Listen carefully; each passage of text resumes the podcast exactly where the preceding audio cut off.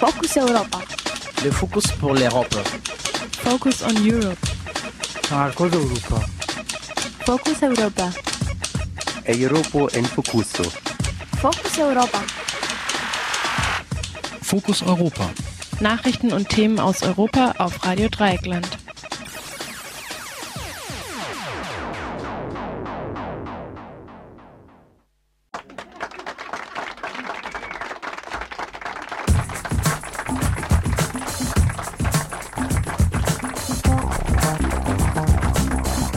Hallo und herzlich willkommen zu Fokus Europa, dem Europamagazin bei Radio Dreieckland auf der 102,3 MHz im Freiburger Raum und auf rdl.de weltweit.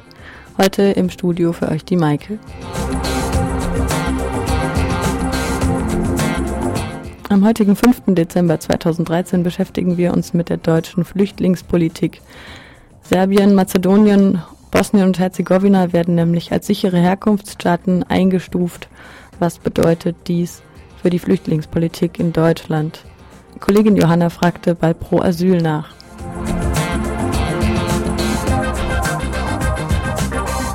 Außerdem tödliche Arbeitsbedingungen über die Textilindustrie in Prato.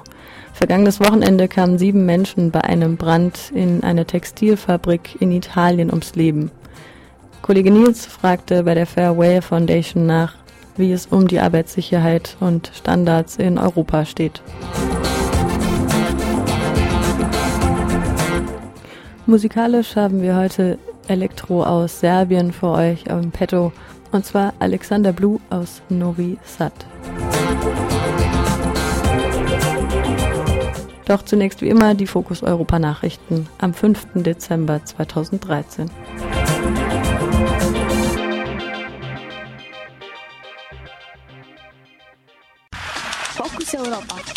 Nachrichten aus Europa auf Radio Dreieckland. Die Türkei will Rücknahmeabkommen mit der EU unterzeichnen. Dies sagte der türkische Außenminister Ahmed Davutoglu gestern in Brüssel zu. Ankara erklärte sich damit bereit, Flüchtlinge zurückzunehmen, die illegal über die Türkei nach Europa eingereist sind. Im Gegenzug wird türkischen Staatsbürgerinnen eine erleichterte Einreise in europäische Staaten in Aussicht gestellt. Eine Abschaffung der Visapflicht könnte sich jedoch noch über Jahre hinziehen. Lorenz Krämer, wissenschaftlicher Mitarbeiter der linken Europaabgeordneten Cornelia Ernst, beschreibt dies als das übliche Vorgehen der EU. Die Nachbarländer wollen alle verständlicherweise ähm, Abkommen haben mit der EU zur Erleichterung oder zur Abschaffung der Visapflicht. Und die gibt es natürlich immer nur für eine Mitarbeit an der Abwehr von illegaler Migration. Die müssen dann ein Rücknahmeabkommen unterschreiben, dann kann man ein Visa-Erleichterungsabkommen machen und dann wird eine Roadmap mit der Europäischen Kommission in Gang gesetzt, wo die meisten Punkte eigentlich die Abwehr von illegaler Migration etc. betreffen. Schon seit Jahren drängt die EU die Türkei, ein solches Abkommen zu unterzeichnen. Der Weg über die türkisch-griechische Grenze ist derzeit die meistgenutzte Route für asiatische und nordafrikanische Flüchtlinge nach Europa. Der EU-Erweiterungskommissar Stefan Füle begrüßte die Bereitschaft der Türkei, die europäische Abschottungspolitik zu unterstützen. Er sagte, dies werde den Verhandlungen mit der Türkei einen neuen Schub geben. Das Abkommen soll bereits am 16. Dezember unterzeichnet werden. Ukrainische Regierung droht der Protestbewegung. Regierungschef Azarov sagte während einer Kabinettssitzung, Sitzung, wer gegen Gesetze verstoße, werde zur Verantwortung gezogen. Er warf den Anführerinnen der Protestbewegung vor, die Demonstrierenden zu Verbrechen anzustacheln und sich dabei hinter ihrer parlamentarischen Immunität zu verstecken. Zudem drohte er den Regionen, in denen die Proteste, die besonders stark stattfinden, die finanziellen Mittel zu kürzen. Gestern wurde zudem bekannt, dass über 50 Strafverfahren gegen Teilnehmer der Proteste eingeleitet wurden. Ihnen wird die Anstiftung zu Massenunruhen vorgeworfen. Zwölf Personen befinden sich bereits in Untersuchungshaft. Ungeachtet dessen gehen die Proteste unvermindert weiter. In Kiew gingen gestern erneut tausende Menschen auf die Straße. Die Opposition blockierte zeitweilig den Zugang zum Parlament. Neben der Wiederaufnahme der Verhandlungen mit der EU fordert die Opposition die Freilassung politischer Häftlinge sowie den Rücktritt von Regierungschef Azarov und Präsident Janukowitsch. Im Vorfeld der heute beginnenden OSZE-Außenministerkonferenz in Kiew hat der ukrainische Vizepremier Abusov vorgezogene Neuwahlen explizit nicht ausgeschlossen. Ein Misstrauensantrag gegen Regierungschef Azarov war am Dienstag im Parlament gescheitert. EU-Kommission schlägt Maßnahmen zur Rettung von Flüchtlingen im Mittelmeer vor. Der Maßnahmenkatalog ist das er Ergebnis der Arbeit einer von der EU-Kommission geleiteten Mittelmeer-Taskforce. Zu den vorgesehenen Maßnahmen gehören unter anderem eine stärkere finanzielle Unterstützung der Grenzstaaten und eine höhere Anzahl sogenannter Neuansiedlungen, also der Legalisierung von Migrantinnen. In der Pressemeldung der Kommission heißt es außerdem wörtlich, die Kommission ist bereit, Möglichkeiten für eine geschützte Einreise in die EU zu prüfen. Eine solche könnte Nicht-EU-Bürgern die Möglichkeit geben, von außerhalb der EU Asyl zu beantragen. Im Vordergrund steht jedoch weiterhin die verstärkte Überwachung des Mittelmeerraums durch die Grenzschutzagentur Frontex. Wörtlich heißt es an erster Stelle, Europa muss in der Lage sein, Notleidenden zu helfen, indem es seine Grenzkontrolleinsätze verstärkt und seine Kapazität für das Aufspüren von Booten im Mittelmeer erhöht. Zielführend sei dabei das kürzlich beschlossene Grenzüberwachungssystem Eurosur, das Satellitenüberwachung und den Einsatz zusätzlicher Kriegsschiffe vorsieht. Zahlreiche KritikerInnen merken an, dass verstärkte Seeüberwachung genau den gegenteiligen Effekt erzielen wird. So bilanziert zum Beispiel RDL-Korrespondent Bernhard Schmidt. Was Maßnahmen ändern werden, die für stärkere Hochseeüberwachung sorgen, ist, dass die Leute gefährlichere Routen leben werden, also die Transporteure, Transportunternehmen, und äh, dass eben zwar immer noch Leute nach Europa kommen werden, aber dass mehr Menschen unterwegs sterben werden. Das wird die reale Auswirkung sein rechte Gewalt in Deutschland möglicherweise massiv unterschätzt. Wie das Bundesinnenministerium gestern mitteilte, wurde bei der Überprüfung von 3300 versuchten oder vollendeten Tötungsdelikten in über 700 Fällen Anzeichen für einen rechtsextremistischen Hintergrund der Tat gefunden. Also bei fast jedem vierten Fall. Das Ministerium hatte die Überprüfung von ungeklärten Tod Tötungsdelikten aus den Jahren 1990 bis 2011 nach Bekanntwerden der Mordserie des nationalsozialistischen Untergrunds eingeleitet. Die offizielle Statistik führt bisher nur knapp 60 Morde mit rechtsextremen Hintergrund Hintergrund auf. Kritikerinnen monieren schon seit langem, dass die Zahl der rechtsextremen motivierten Tötungsdelikte von der offiziellen Statistik viel zu niedrig angegeben werde. Bulgarinnen leiden am meisten. Einer weltweiten Umfrage des Meinungsforschungsinstituts Gallup zufolge leiden die Menschen im EU-Land Bulgarien am meisten. Dort geht es 39 Prozent der Bevölkerung schlecht genug, dass sie selbst sich als leidend einstufen. Gallup befragte im Jahr 2012 je 1000 Menschen in 143 Staaten nach ihrer Selbsteinschätzung in den Kategorien gut lebend, kämpfend oder leidend.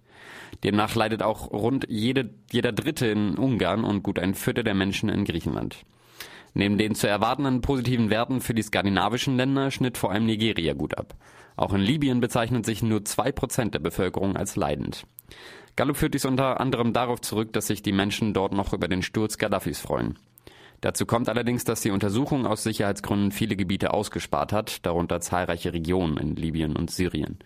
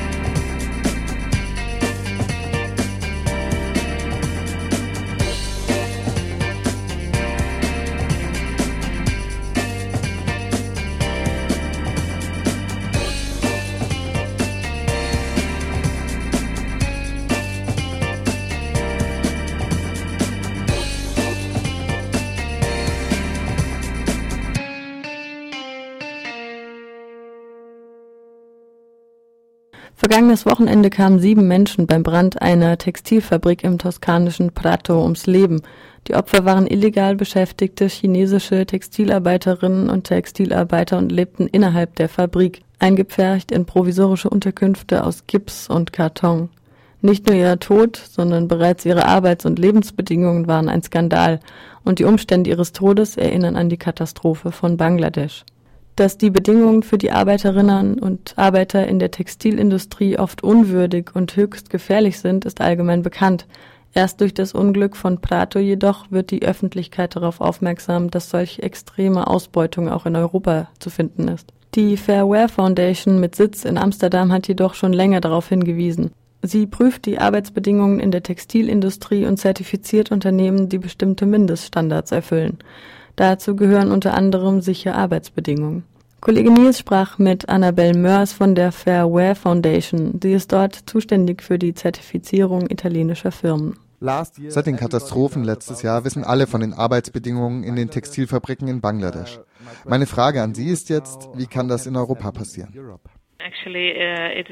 Es ist gut, nun auch die öffentliche Aufmerksamkeit für Italien und Europa zu haben, so wie es sie für Bangladesch gibt. Es wird sichtbar, dass sowas auch in Europa vor unserer Haustür passieren kann.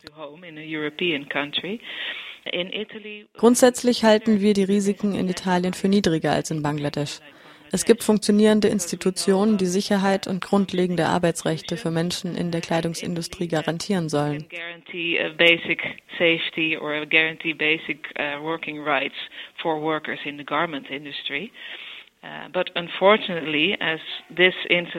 Aber unglücklicherweise kann so etwas auch in Italien passieren. Denn hier gibt es einen riesigen informellen Sektor, der schwer zu kontrollieren ist in Italy, where the conditions, working conditions, are very difficult to monitor. And that has to do with the fact that there are a lot of illegal migrants working in the garment. Und das hat damit zu tun, dass viele illegale Migrantinnen und Migranten in der Bekleidungsindustrie arbeiten, vor allem chinesische. Und dass diese Firmen meistens aus den formalen Strukturen, die es in Italien gibt, rausfallen.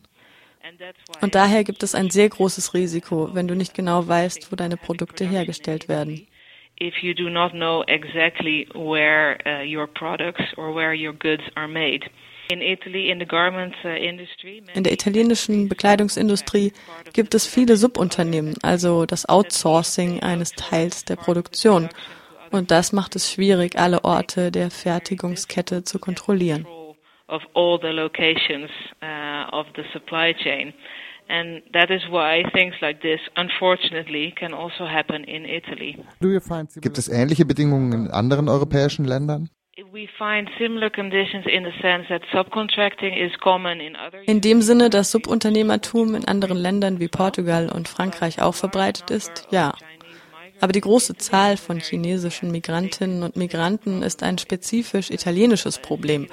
Denn eine Stadt wie Prato hat so viele chinesische Textilfabriken mit nicht registrierten Arbeiterinnen und Arbeitern, die niemand kennt. So those workers are not known to the Labor Bureau, for instance. Who is profiting? Wer profitiert von diesen Bedingungen? Unfortunately, uh, it is what das ist leider das, was die italienische Textilindustrie so groß und bedeutend macht weil die Marke Made in Italy sehr bekannt ist und wichtig für die Verbraucherinnen und Verbraucher.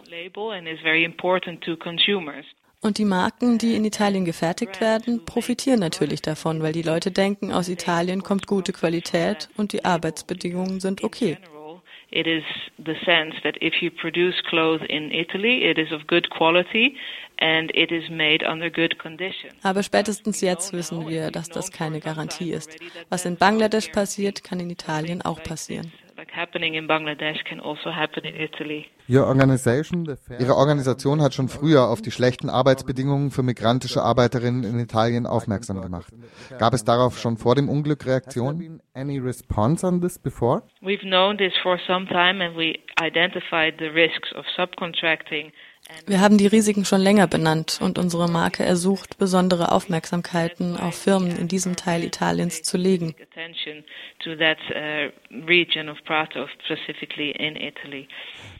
Heißt das spezielle zertifizierte Marken?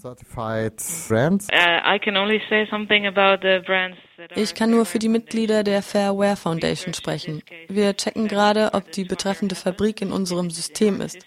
Aber aufgrund des ausufernden Subunternehmertums könnte es schon sein, dass Firmen nicht wissen, dass diese Fabrik für sie produziert hat.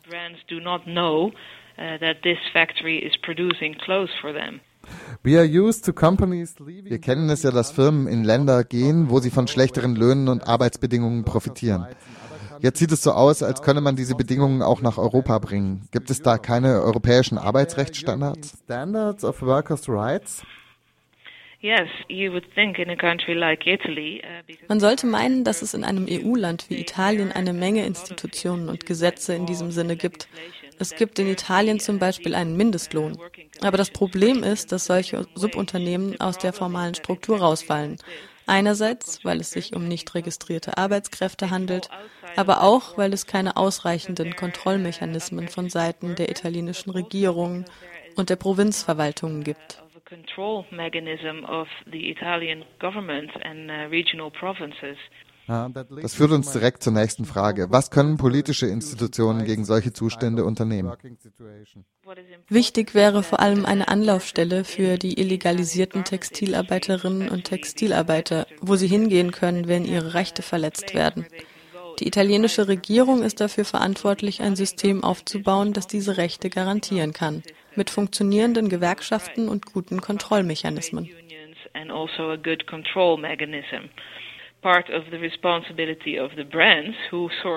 In der Verantwortung der Marken, die in Italien produzieren, liegt es, ihre Fabriken zu besuchen und die Produktion zu überwachen. Nur so erreichen wir bessere Arbeitsbedingungen. those different factories. And that's how you can make improvements in working conditions. Die Verbraucherinnen wissen ja meistens nichts über die Arbeitsbedingungen. Was können sie tun? Es ist tatsächlich schwierig für die Verbraucherinnen und Informationen zu kommen. Was sie tun können, ist bei ihren Lieblingsmarken genauer hinzuschauen. Zum Beispiel, wie die sich um Arbeitsbedingungen kümmern. Sie können Marken raussuchen, die zur Fairware Foundation gehören. Oder Sie können die Politik der unternehmerischen Sozialverantwortung der Marken nachlesen. Aber am wichtigsten ist es, Fragen zu stellen, die Aufmerksamkeit für das Thema am Laufen zu halten und als Konsumentin und Konsument darauf Wert zu legen, dass die gekauften Marken Wert auf gute Arbeitsbedingungen legen. to source from factories that uh, have good working conditions.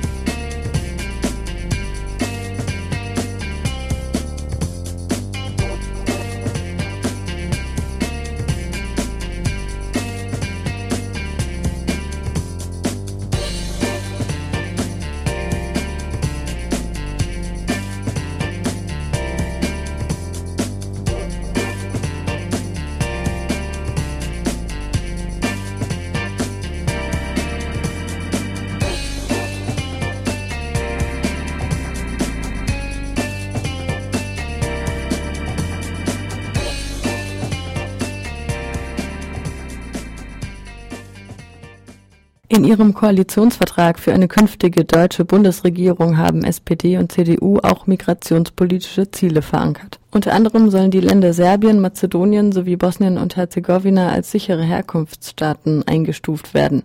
Die Koalition bezweckt damit wörtlich aussichtslose Asylanträge von Angehörigen dieser Staaten schneller bearbeiten und ihren Aufenthalt in Deutschland schneller beenden zu können. Dieses Vorhaben stieß sofort auf scharfe Kritik besonders bei Nichtregierungsorganisationen, die sich eingehend mit Fluchtursachen von Minderheiten aus Balkanländern befassen. Wir haben mit Bernd Mesowitsch gesprochen. Er ist Rechtspolitiker, Referent bei Pro Asyl. Er antwortet zunächst auf die Frage, ob die Pläne der Koalition gegenüber der heutigen Lage überhaupt noch eine Verschlechterung der Asylverfahren bewirken können. Also mein Eindruck ist, man versucht hier der bisher schon geübten Praxis einen Segen zu verleihen, nachträglich, der sehr problematisch ist. Also de facto ist es tatsächlich so, wie Sie das geschildert haben, Asylanträge von Menschen aus den Westbalkanstaaten, also insbesondere Serbien, Mazedonien, ähm, aber auch Bosnien werden beim Bundesamt bevorzugt behandelt, bevorzugt nur in dem Sinne, dass sie zuerst und in einem Schnellverfahren behandelt werden mit fast hundertprozentiger Ablehnungsquote seit einem guten Jahr, der Einschätzung folgend, die der Bundesinnenminister auch früh rausposaunt hat. Es handele sich hier überhaupt nicht um politische Verfolgung, es handelt sich hier um Armutsflüchtlinge und jetzt ähm, wird man diese Praxis, die einfach schon zulasten der Leute ein Jahr lang läuft, mit dem des Männlichen umzuhängen, eine Rechtskonstruktion, sichere Herkunftsstaaten. Da gibt es eine Liste im deutschen Asylrecht, wo dann die Behandlung dieser Asylanträge dazu führen wird, dass in der Regel allesamt auch offensichtlich unbegründet abgelehnt wird. Verkürzte Rechtsmittel haben wir natürlich auch im Moment schon. Nur Verfassungsrechtlich halte ich das für äußerst fragwürdig. Es gibt Entscheidungen des Bundesverfassungsgerichts, die Normen aufstellen, wann ein Staat als sicher anzusehen ist. Und da würde ich sagen, ein Beispiel Serbiens, das dürfte da nicht zutreffen. Ist denn bekannt, auf welche Daten sich kommende Koalition stützt, wenn sie Serbien, Mazedonien, Bosnien-Herzegowina nun zu sicheren Staaten erklärt? Ach, ich sag mal so, man ist da nicht so zimperlich. Man nimmt die Berichte des Auswärtigen Amtes einiger Regierungsorganisationen, äh, lässt Wesentliches außer Acht und konzentriert sich auf die Ergebnisse europäischer Asylverfahren, wo die Anerkennungsquoten nicht allzu hoch sind, bis zu einer Entscheidung von Karlsruhe, die dann Jahre auf sich warten wird, wenn jemand dagegen klagt, vergehen viele Jahre. Bis dahin glaubt man das Problem gegebenenfalls auch grundrechtswidrig erledigt zu haben. Das ist ungefähr die Methode, nicht allzu polemisch überzeichnet. Da wird man nicht tiefere Forschung auf dem Westbalkan unternehmen. Was sehr interessant ist, das Europäische Asylunterstützungsbüro mit Sitz in Malta hat gerade eine Untersuchung zum äh, Thema auch veröffentlicht die auch stark nach Auftragsforschung im Dienste der Regierungen riecht. Aber immerhin eins wird sichtbar in den dortigen Statistiken. Niemand verfährt schon jetzt so rigoros mit Asylanträgen von Menschen aus dem Westbalkan, also insbesondere Roma, wie die Deutschen. Es gibt durchaus in anderen europäischen Staaten, aber auch in der Schweiz höhere Anerkennungsquoten, während es bei uns nach den Vorgaben des Innenministeriums quasi hundertprozentig ist. Also hier in Deutschland entlarvt sich die Methode ganz besonders deutlich. Es wird ja oft darauf verwiesen, dass nicht alle Asylsuchenden aus Balkanstaaten eine gruppenbezogene Verfolgung erlitten haben, wenn es auch solche Fälle durchaus gibt. Trotzdem haben sie in anderen Ländern potenziell die Chance auf Asyl. Welche Asylgründe kommen dann zum Tragen? Also in der Regel werden sie auch anderswo nicht als äh, Gruppenverfolgte äh, anerkannt. Da liegen die Hürden sehr hoch. Das würde bedeuten, in jedem Winkel ihres Herkunftslandes sozusagen allesamt und zu jeder Zeit bedroht und verfolgt zu sein. Ich glaube, diese Marge erreicht man auch anderswo nicht. Aber was wir fordern, ist, man muss sich die individuellen Geschichten die die Leute vortragen von Verfolgung, von Bedrohung, von Nichthilfe von Behörden, von Nichtzugang zu wirtschaftlichen und sozialen, kulturellen Menschenrechten, sprich Verweigerung jeder Arbeitsstelle, wenn man Roma ist, de facto, zum Beispiel in Serbien, kaum Zugang zu medizinischer Versorgung, so ansehen und dann prüfen, kann das Zusammenwirken im Einzelfall so existenzbedrohlich sein, dass man sozusagen in der menschenrechtlichen Substanz als Mensch bedroht ist und dort nicht leben kann. Das wird so unter dem Begriff im Recht unter der Frage kumulative Verfolgung diskutiert. Das heißt ganz einfach, jede einzelne Diskriminierung mag nicht Verfolgung sein. Aber wenn das relativ lückenlos ist und auf eine Familie oder auch einen Menschen einwirkt und der praktisch keine Chance hat, als sich auch noch aus seiner Unterkunft, wie in Serbien häufig geschehen, vertreiben zu lassen, obdachlos zu sein und nicht versorgt werden zu können, dann muss man das ernsthaft im Auge haben, dass die politische Verfolgung eben nicht dann beginnt, wenn einer ein Verfolgungsprogramm aufstellt, was es in Serbien von Seiten der Regierung ganz sicher nicht gibt. Lassen Sie uns noch kurz die Länderinformationen anschauen, auf deren Basis solche Entscheidungen getroffen werden können. Sie haben vorhin schon die umstrittene Studie des European Asylum Support Office genannt. Warum reichten die Daten dieser Studie, die eben die Balkanstaaten eher als sicher einstufen, nicht aus? Was ist da methodisch zu kritisieren? Also methodisch würde ich an dieser Untersuchung kritisieren, dass er sich ja gar nicht irgendwie vor Ort um die Leute, um Betroffene, um potenzielle Asylsuchende, um Menschenrechtsverletzungen gekümmert hat, sondern im Grunde hauptsächlich Fragebögen ausgewertet hat, die an die Nationalstaaten gingen. Sozusagen, die wurden gefragt, was sind denn die Hauptmotive von Westbalkanflüchtlingen, die in ihre Länder kommen und die Herkunftsstaaten wurden gefragt, wie sieht es dann aus ihrer Sicht aus. Dann hat man unter den Mitgliedstaaten abgefragt, welche Methoden haben denn erfolgreich dazu geführt, die Zahl der Kommenden zu reduzieren. Also das heißt, es ist schon sehr eingeengter Blickwinkel, der heißt im Grunde, was ist denn die beste Methode, um diesen Zustrom, heißt es ja dann immer, zu bremsen bremsen, die Leute relativ schnell zurückzuschaffen. Und da kommen alle auf selbe. Schnelle Behandlung der Asylverfahren, sozusagen im Kopf mitgedacht, entsprechend schlampig, schleunigste Abschiebung, und bloß keine Unterstützung, kein Geld mitgeben, weil das auch das noch sozusagen unter dem Verdacht steht, äh, das könnte die Leute bewegen, herzukommen. Also ich sag mal, da wird jetzt auch abseits des Asyls jede Logik der Armutsökonomie ausgeblendet. Also ich meine, solange Roma so leben, wie sie in diesen Westbalkanstaaten leben, jeden Tag bedroht, sich nicht ernähren zu können, bei der geringsten Krankheit in Lebensgefahren ohne Versorgung zu bleiben, solange das so bleibt, werden die Leute sagen, das Hemd ist uns näher als der Rock. Wir werden es wieder versuchen, wenn nicht in Deutschland, dann anderswo. Das heißt, dieses Spiel, was da vorgeschlagen wird, geht zu Lasten der Betroffenen, wird aber langfristig überhaupt keine Strategie sein, Migration tatsächlich wirksam zu verhindern. Da müsste man schon wirklich was auf dem Balkan für die Betroffenen tun. Das bleibt doch immer eher Solidaritätsbekenntnis folgenlos und ist eher eine Solidarität mit den Staaten, die ja geradezu aufgefordert werden, die Ausreise der Betroffenen schon zu Hause zu verhindern, Pässe zu entziehen und so weiter. Soweit Bernd Mesowitsch, rechtspolitischer Referent von Pro Asyl zu den Plänen der Großen Koalition, Balkanstaaten zu sicheren Herkunftsländern zu erklären, um Flüchtlinge schneller abschieben zu können. Das war Fokus Europa von Radio Dreieckland. Produziert mit finanzieller Unterstützung des Europäischen Parlaments.